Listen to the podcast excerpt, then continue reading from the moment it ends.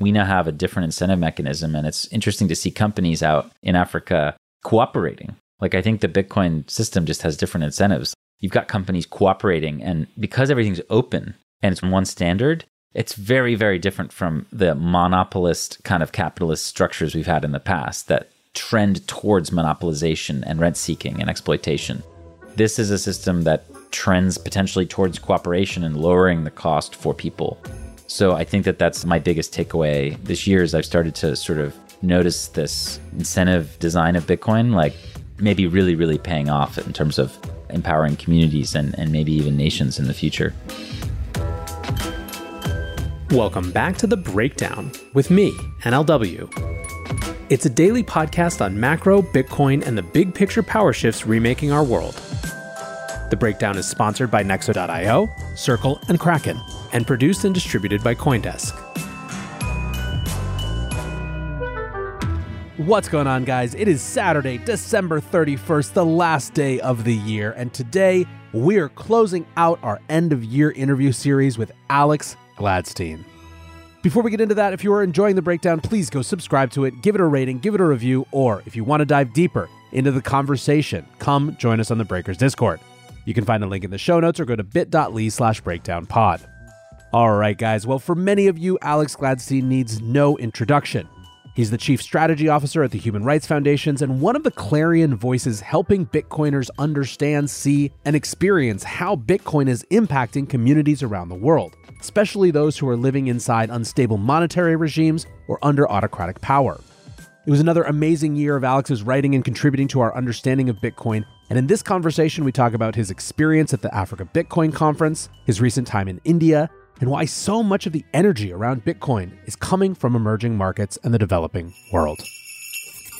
All right, Alex, welcome back to the breakdown, sir. How you doing? Great, happy to be here. Happy holidays. You too. You too. Um, listen, I, am uh, always excited to chat with you, uh, and I think this year is a particularly opportune time to um, reflect on the year that was uh, in Bitcoin in particular. And uh, you know, you obviously have been out there, kind of living, exploring, and and discovering uh, Bitcoin and all of its various manifestations. So I'm really excited to chat. And you know, by way of starting really, really broad, um, if you had to summarize Bitcoin's year in 2022, what would you say? Well, for me, it was global adoption. And I think that continues in 2023. I've seen stuff that, uh, you know, that you people wouldn't believe. Uh, it's, it's, it's true. Uh, um, especially when I went down to um, the Africa Bitcoin conference in Ghana, uh, just uh, staggered by the variety of communities and uh, businesses and entrepreneurs and innovators and developers building on Bitcoin and focusing on Bitcoin from countries that like most Americans don't even know exist. I mean, it's really just incredible um, meeting people from Somaliland and Benin and Cameroon and DR Congo and you know people coming to this conference and then going home to cities like Mogadishu where they're going to continue to work on their projects was pretty mind blowing. I mean, it's safe to say that in all the world's most like crazy conflict zones and dictatorships, um, there are thriving Bitcoin communities, and I just that I think that speaks so strongly about what Bitcoin is um, that it's just this tool that people can use even when everything else around them collapses.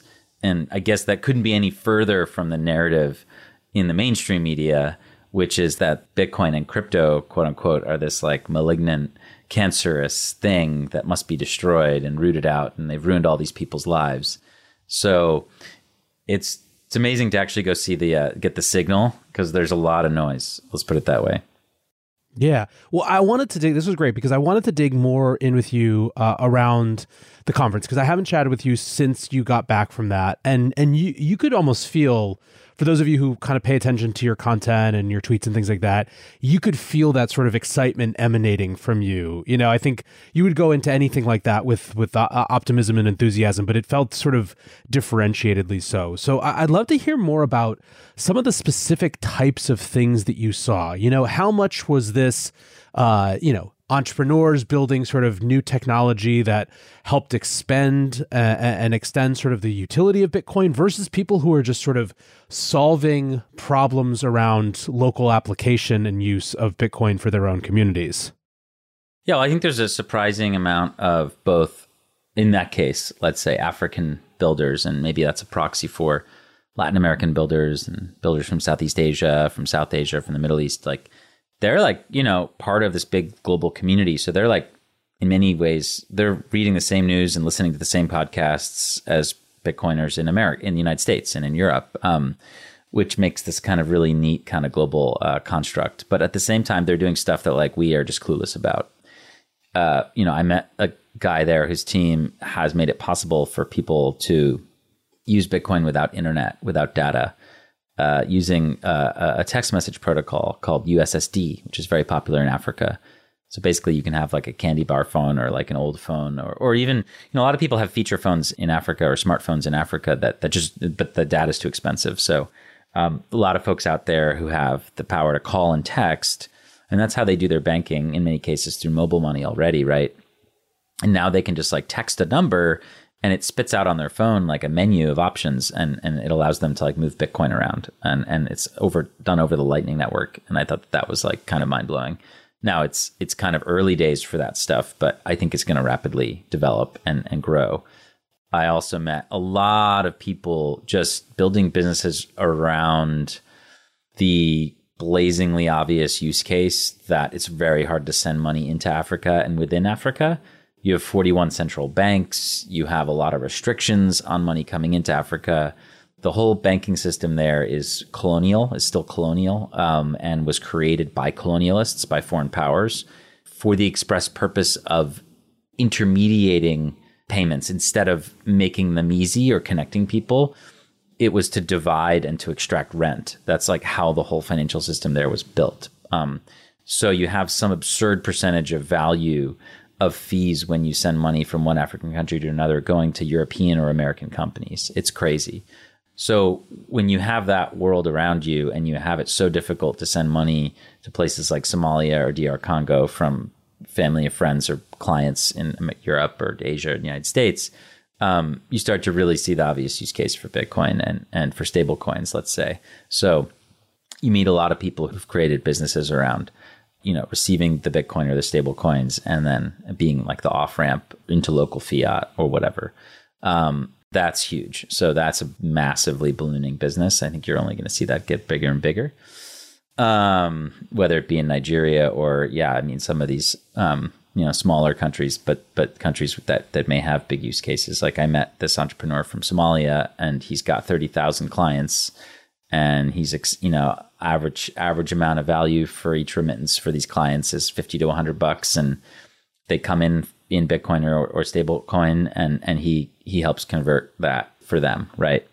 And uh, yeah they, they could do p2p if they wanted to. And we're certainly out there to try and encourage these circular p2p economies. But you know for a lot of folks you know they're, look they're still in the fiat system. And i just think it's interesting that bitcoin actually improves the fiat system in many ways in, in some of these places like this uh, product that was launched there, um, and something that a, a, Nigerian entrepreneur named Bernard Parah created, where he has an integration with M-Pesa that allows American or European entrepreneurs, like let's say Jack Mallers, who announced a partnership on stage there with Bernard, which allows any Strike user in the United States to instantly settle money into any M-Pesa user's uh, mobile money wallet in Kenya. Like that's amazing. So that's the kind of stuff you're starting to see is like people starting to understand and take advantage of Bitcoin's like incredible utility as a cross-border payment tool, um, and Lightning Network being like a really key part of that. It's just you start seeing how it connects different fiat pools, which are otherwise separated from each other with bureaucracy or rent seeking or exploitative companies or whatever. We can just brush all that nonsense aside and we could just connect directly with an asset that is 24 7 liquid and instantly travels and isn't somebody's liability, I think that's super, super, super powerful. So seeing a lot of that, seeing a lot of innovation, and then seeing a lot of communities. I mean, I saw, I met a guy who we actually just announced support for today. His thing's called Bitcoin Mountain. He's in uh, Cameroon, a country in Central West Africa. on an enormous volcano called Mount Cameroon.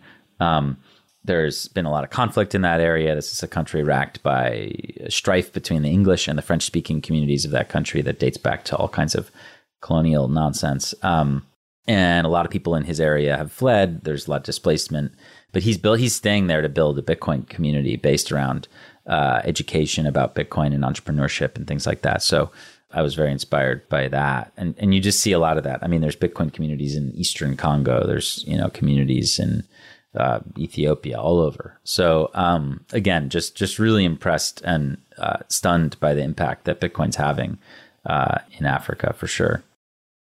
So obviously, you kind of you walk through sort of the technologies and use cases and how they are similar or different than you know what we might see uh, in sort of developed countries uh, in in the U.S. or in Europe or something like that. But how much do you think these sort of narratives, the community conversations, the discussion points around Bitcoin, how similar or different are they in those communities as opposed to, you know, your average conversation on Bitcoin Twitter, for example? Sure. And I, I also went to India the month before, and I think that's another really important place for Bitcoin. I mean, it's going to, it's basically the world's largest country. It's about tied with China, but it has a, a higher growth rate. Uh, I mean, I think Indians are going to be the best Bitcoiners. I think Indians are going to really build out uh, over the next decade plus a, a epicenter of Bitcoin because they are suspect of government programs. Number one, they like cash. Number two, and they love gold. Number three, so they're kind of just like sort of perfectly set up to become Bitcoiners. Uh, I think that what you see there, though, also similarly in Africa, is like just so many scams and so much nonsense and so much hype that the actual hard work of, of building out the Bitcoin communities is is yeoman's work. I mean, it's brick by brick. It's like teaching one by one. It's teaching people about the value of this thing and teaching them about what money is and uh, teaching them about how we can have a better world. And both places, like you're seeing the hard work being done in, in a slow but steady way. Um, and it is easy to get distracted by the siren call of all this like token creation and issuance and you know those companies are going to have marketing budgets to go into these universities in Lagos and in Bangalore uh, and to recruit students to work on their token projects. The same thing happens at Stanford, by the way, and at Berkeley and all these universities in the United States and, and in Europe. But that's just part of the journey. Like you're going to have the siren call of that easy money, like get rich quick. And overwhelmingly, that was not what I encountered. The people that I met with are not interested in getting rich quick. They are interested in building long term generational wealth for their communities and for their nations. Um, they are not interested in making trade offs. Um, they are interested in ground up education with grassroots communities, uh, getting men and women and girls and boys from different backgrounds and religions uh, involved in this thing. And they're not going to stop and they're going to be very persistent.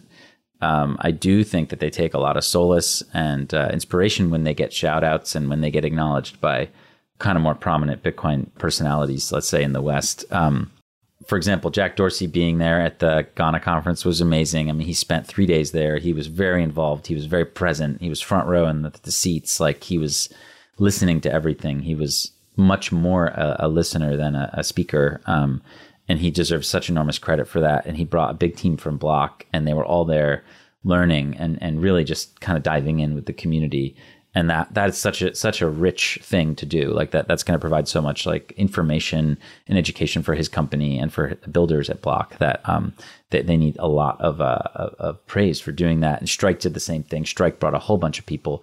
Paxful was there. There were quite a few companies um created by you know american founders that that were there in spades. And i think that's that's very important is you just got to get out there and and learn about what's happening there, and that that helps you, I think, kind of put everything in context.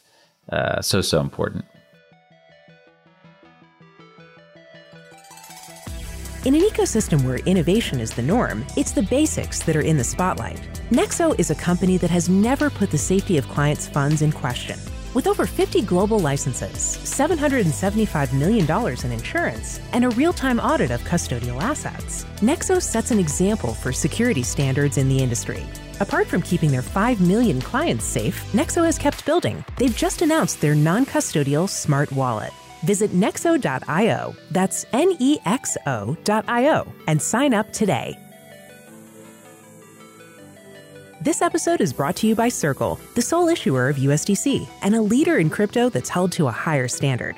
USDC is a fast, safe, and efficient way to send money around the globe.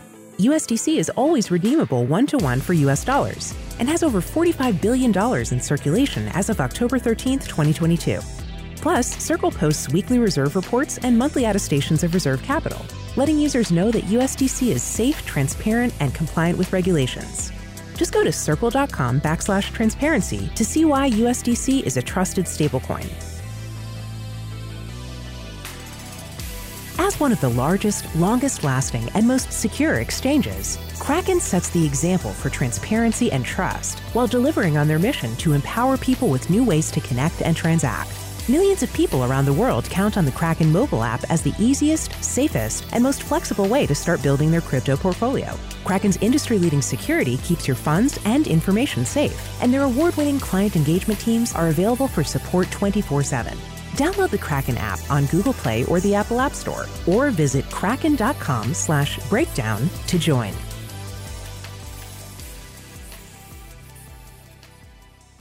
So India is one of the places where there's the most fluid and large conversation or large scale conversation about a CBDC, right? The Reserve Bank of India is very against crypto.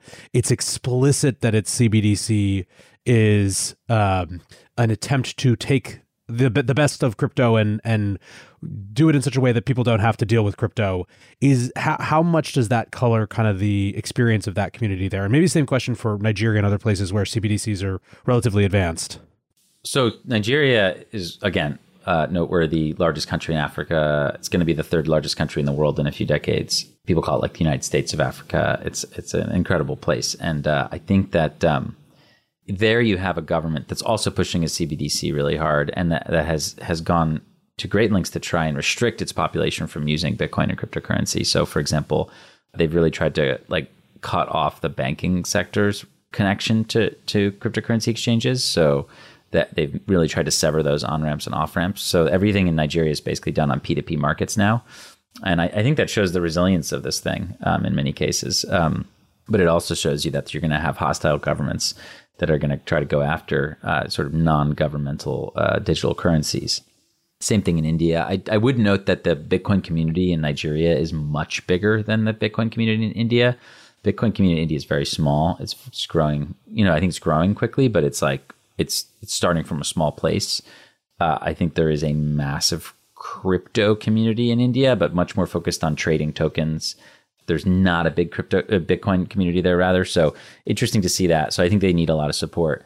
In Nigeria though, it's like pretty significant. Like I was sitting in a room in Ghana, I was doing a workshop. There were about 35 people in the room and 20 of them were Bitcoin and or Lightning engineers from Lagos. And I'm like, wow, like there must be more Bitcoin engineers in Lagos than San Francisco at this point. It's pretty amazing. So and that's due to a lot of hard work by fellowship programs like Kala, QALA, and others who who are, you know, churning out Bitcoin devs um, and and getting them placed with companies. I think Qala had about a dozen people in their last cohort, and 100% of them got placed with Bitcoin companies. So I think you're seeing a lot of that. I think uh, Jay Z and Jack Dorsey's Btrust initiative is going to go a long way towards supercharging that, not just in Africa, but also in India and Latin America and other parts of the world. So very excited to see that happening. Um, but yeah, in general, these Bitcoin communities are they're a little smaller, but I wouldn't, uh, you know, I wouldn't underestimate them.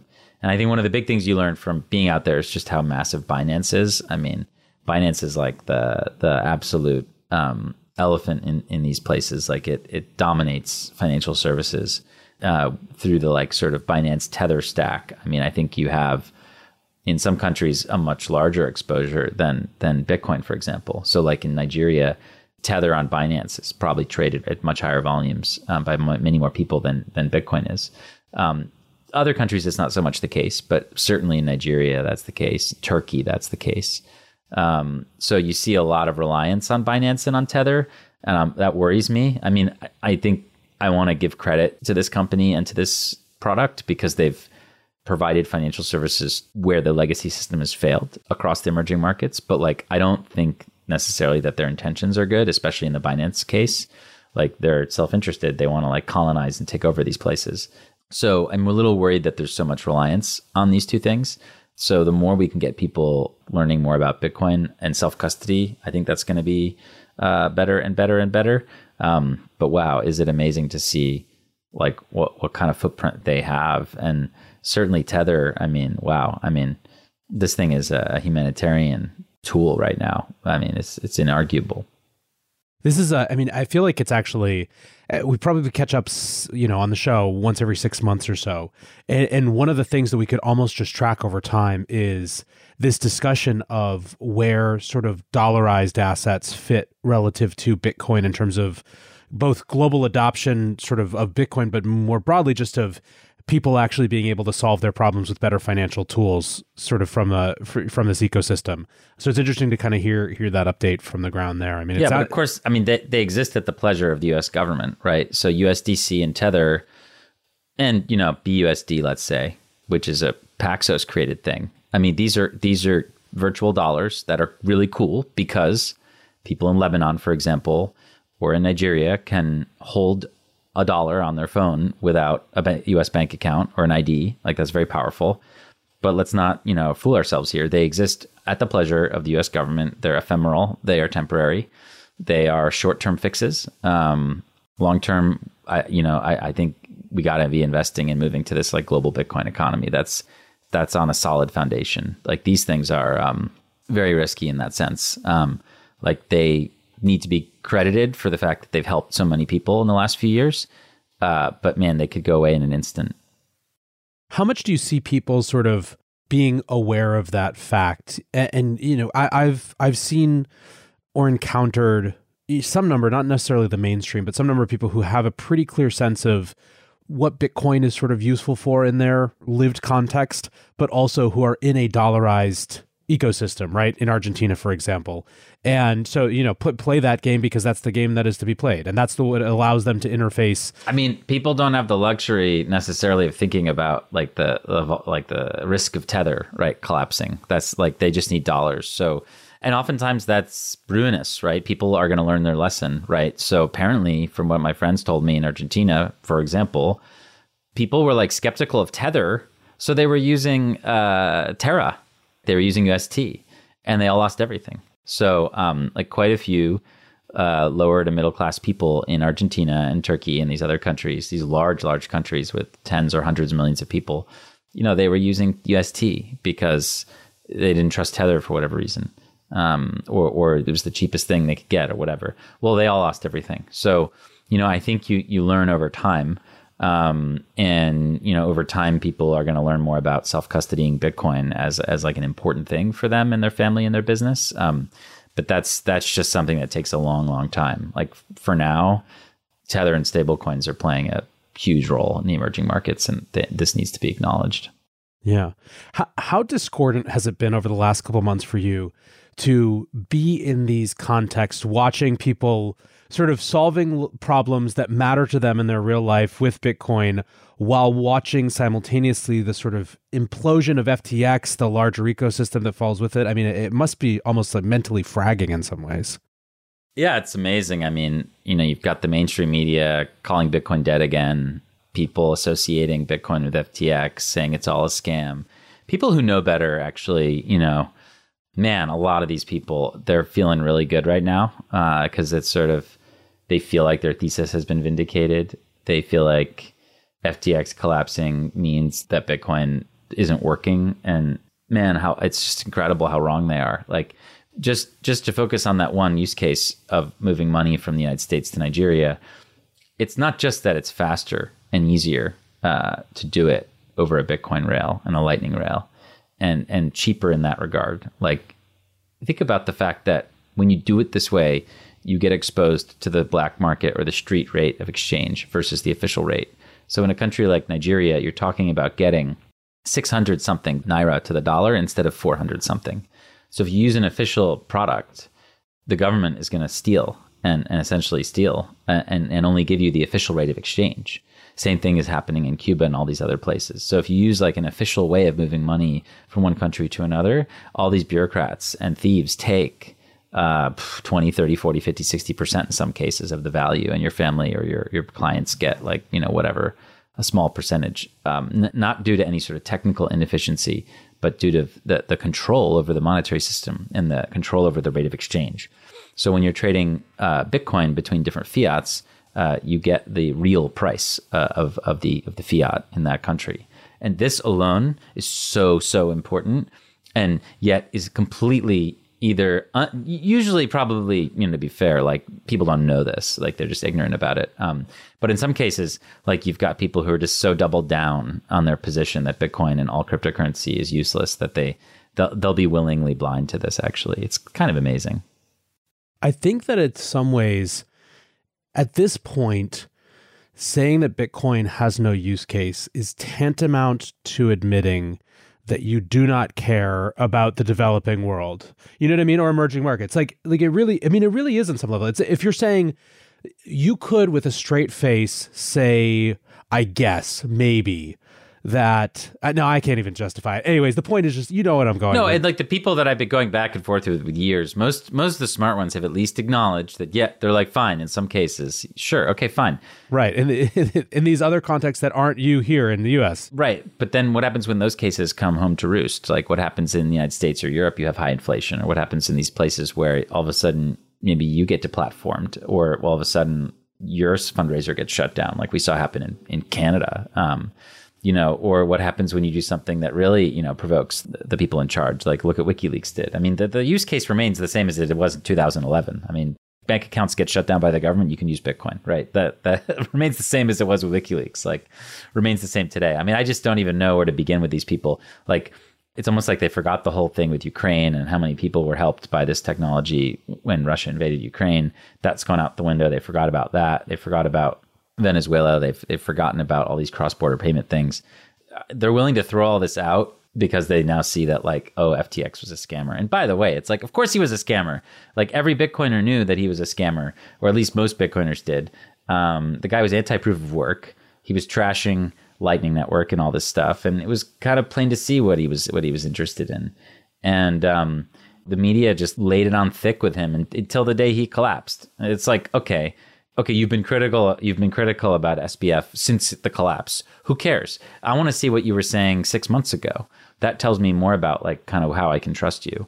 And most of these platforms, um, were were knighting him as some sort of you know new J.P. Morgan is completely ridiculous. So we'll see. I think I think that like how people in the crypto industry talk about Bitcoin and how they support Bitcoin continues to be a massive way to determine their authenticity. Like you have people who run crypto businesses with tons of tokens who treat Bitcoin seriously, like Jesse, you know, at Kraken, et cetera, et cetera. Like, and that helps you differentiate them from people who don't. People like S- clowns like SBF who at, who were in back and forths with Bitcoiners a year ago, two years ago about proof of work and about Lightning, and he went out there and said that Bitcoin would never be used for payments. That was on the front page of the FT. This was like a year ago, and we were all like, "Who is this clown? Like, what? How is this even possible?" So of course, no, like we didn't know that he was perpetrating like this much like theft, and we didn't know like how many billions of dollars of, of tokens he had over at Alameda that he was just like sort of gambling away with customer deposits, and we didn't know that he had five hundred million dollars of basically customer deposits deployed into VC stuff. Like these things weren't known, but like there were plenty of red flags, right? But you know, we'll see what happens in the next cycle, but. I do think that like it's relatively easy to see in the wider crypto space who should be taken seriously based on how, how they treat Bitcoin and how open minded they are about it.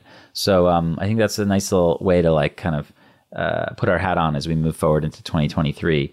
We can kind of like parse what these actors are saying and you know how open they are to what's happening in Bitcoin. And God, in the in the no coiner land, it's like these folks are just so clueless. I mean, people that I've had actual debates with. Um, I mean, on your show, even who are smart people are are now just saying they're reverting. They admitted that Bitcoin had a use case, and now they're saying it doesn't. And man, I'm not going to name names, but these are some famous people who have lots of followers who are now just like back to their old prop of this thing's like bad and, and useless. And man, it's amazing to watch this happen. I actually think back to that conversation. Holding aside who, who you're speaking of, but so you had a conversation with Ben Hunt on this show. Oh, right. In yeah. late, late 2020. And I actually think about it quite frequently because it was a long conversation. Yeah. It was a good faith conversation. Neither of you guys came in with sort of claws out or anything like that.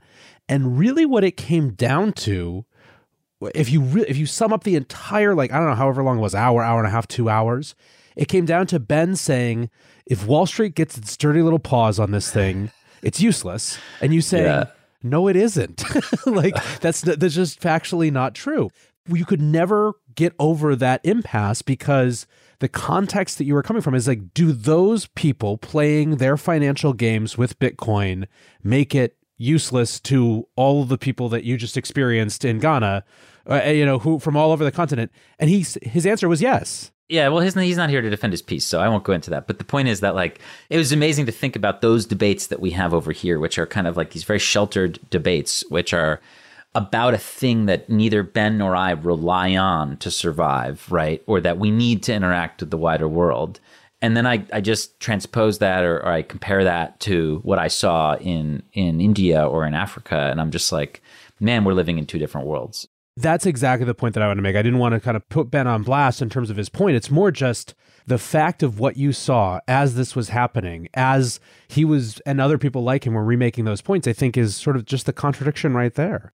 Well, and this is a larger point about the world, and the world is split into two the haves and the have nots. You got the golden billion who live in Europe and the United States and Japan and its allies, and they enjoy like a more stable financial world and they enjoy a better kind of like uh, arrangement of uh, productivity of labor and, and of manufacture of goods. And this is just sort of the dominance of the world today. Like some countries just benefit from the system, and the vast majority of people suffer in the system. You know, they they are on the other end of that, and this is a system enforced by you know groups like the IMF and the World Bank, and um, you have powers that be, and you have everybody else. And for everybody else, Bitcoin's really exciting because it gives them a way to communicate without benefiting the powers that be and it gives them a way to do commerce and to transact with each other in a way that doesn't ask for permission from those powers that be or that doesn't somehow uh, benefit them. Like all of the existing banking systems in the world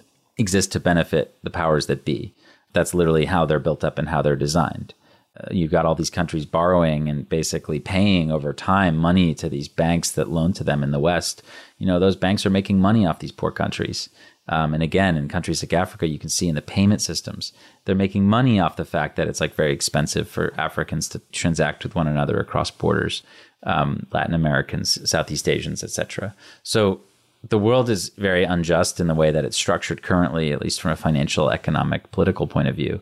Um, and Bitcoin is is really growing in in the areas where people have have a tougher time. And I don't know if Satoshi could have predicted that one. I mean, it's kind of amazing, but uh, you know, I think they predicted a lot of things, but I, I, don't think they predicted that, and I don't think they predicted this other thing, which is so incredible that's happening, especially in Africa, is that the way that people are going to be able to monetize stranded energy uh, and turn it into Bitcoin for economic activity is just remarkable. Like I love seeing what's happening with Gridless, um, this company out in in East Africa.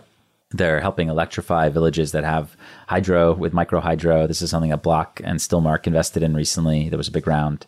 Um, Erik Hersman, who's helping lead that effort, is like just an awesome person and really sees the benefit here in helping communities get cheaper energy.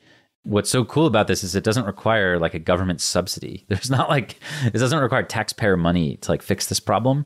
People are bringing their own capital from elsewhere to come into these villages to set up these mines because they're making money too. But guess what? It means cheaper electricity for the village. And that's like the whole incentive mechanism of Bitcoin, both in the energy market and in the financial market. It's so interesting. Like, it, I just think it has different incentives. I think it's fair to say that the current world, wherever you stand, is broken. The incentives suck. Uh, even if you're pro capitalist, you have to acknowledge that, like, quote unquote capitalism is wreaking havoc in the global south. Like this is just what it does, right? And maybe you want to say, well, it's not real capitalism. Well, fine, that's fine.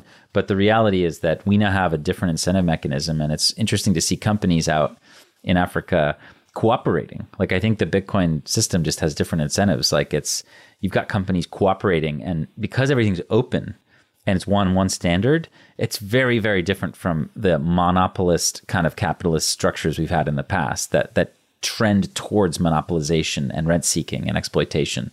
Like this is a system that trends potentially towards cooperation and lowering the cost for people. So I think that that's uh, my biggest takeaway this year is I've started to sort of notice this uh, incentive uh, design of Bitcoin, like maybe really, really paying off in terms of uh, empowering communities and, and maybe even nations in the future.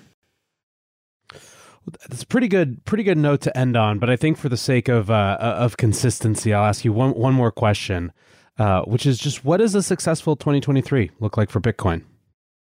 Yeah, well, I think um, more global adoption, more more growth. I think that if you saw more developers contributing from Southeast Asia and South Asia and Middle East and Africa, Sub-Saharan Africa and and Latin America, more events, more conferences, more Bitcoin meetups, more communities, uh, more products coming out of these places. I mean, that's really going to be, you know, what what determines whether it's a successful year. And I I think that we're really well set up for that.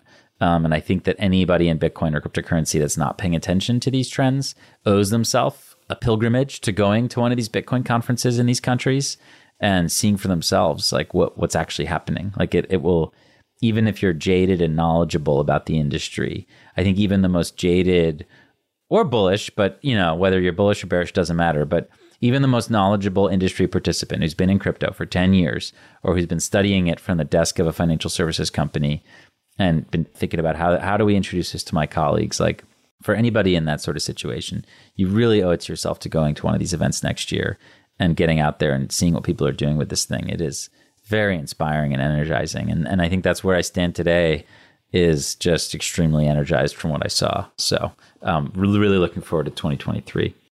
Amazing. Oh, Alex, always great to have you on. I think uh, your level of energy relative to the average guest on these end of year shows, I think tells the probably listeners all they need to know about. Fired the, up, uh, man. Let's the, go. Yeah, the, the excitement versus, uh, versus the other thing. So great to have you as always and uh, look forward to our next catch up. Hell yeah. Thanks for having me on. All right, guys, back to NLW. Now, if you've listened to all of these interviews, this is not a group of sad sacks who are wallowing in whatever the problems of this year were. It's all people who are looking forward, who are firmly pointed straight ahead. But I still think there's something so clear in Alex's energy compared to everyone that I've spoken with that is just so different.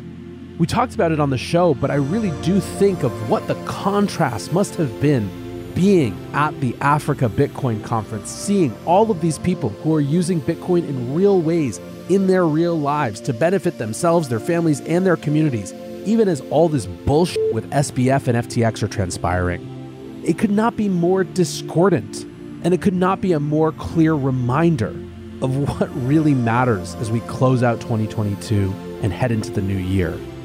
Certainly, if nothing else, it's a reminder for me of what got me excited about this space in the first place. And I'm so excited for a chance to have more conversations like that one, as well as with the people that Alex was meeting with directly. I'm incredibly appreciative of all of my sponsors, of my supporters, of my listeners throughout this year, and I can't wait to get to 2023. So, one last time for 2022, until tomorrow, be safe and take care of each other. Peace.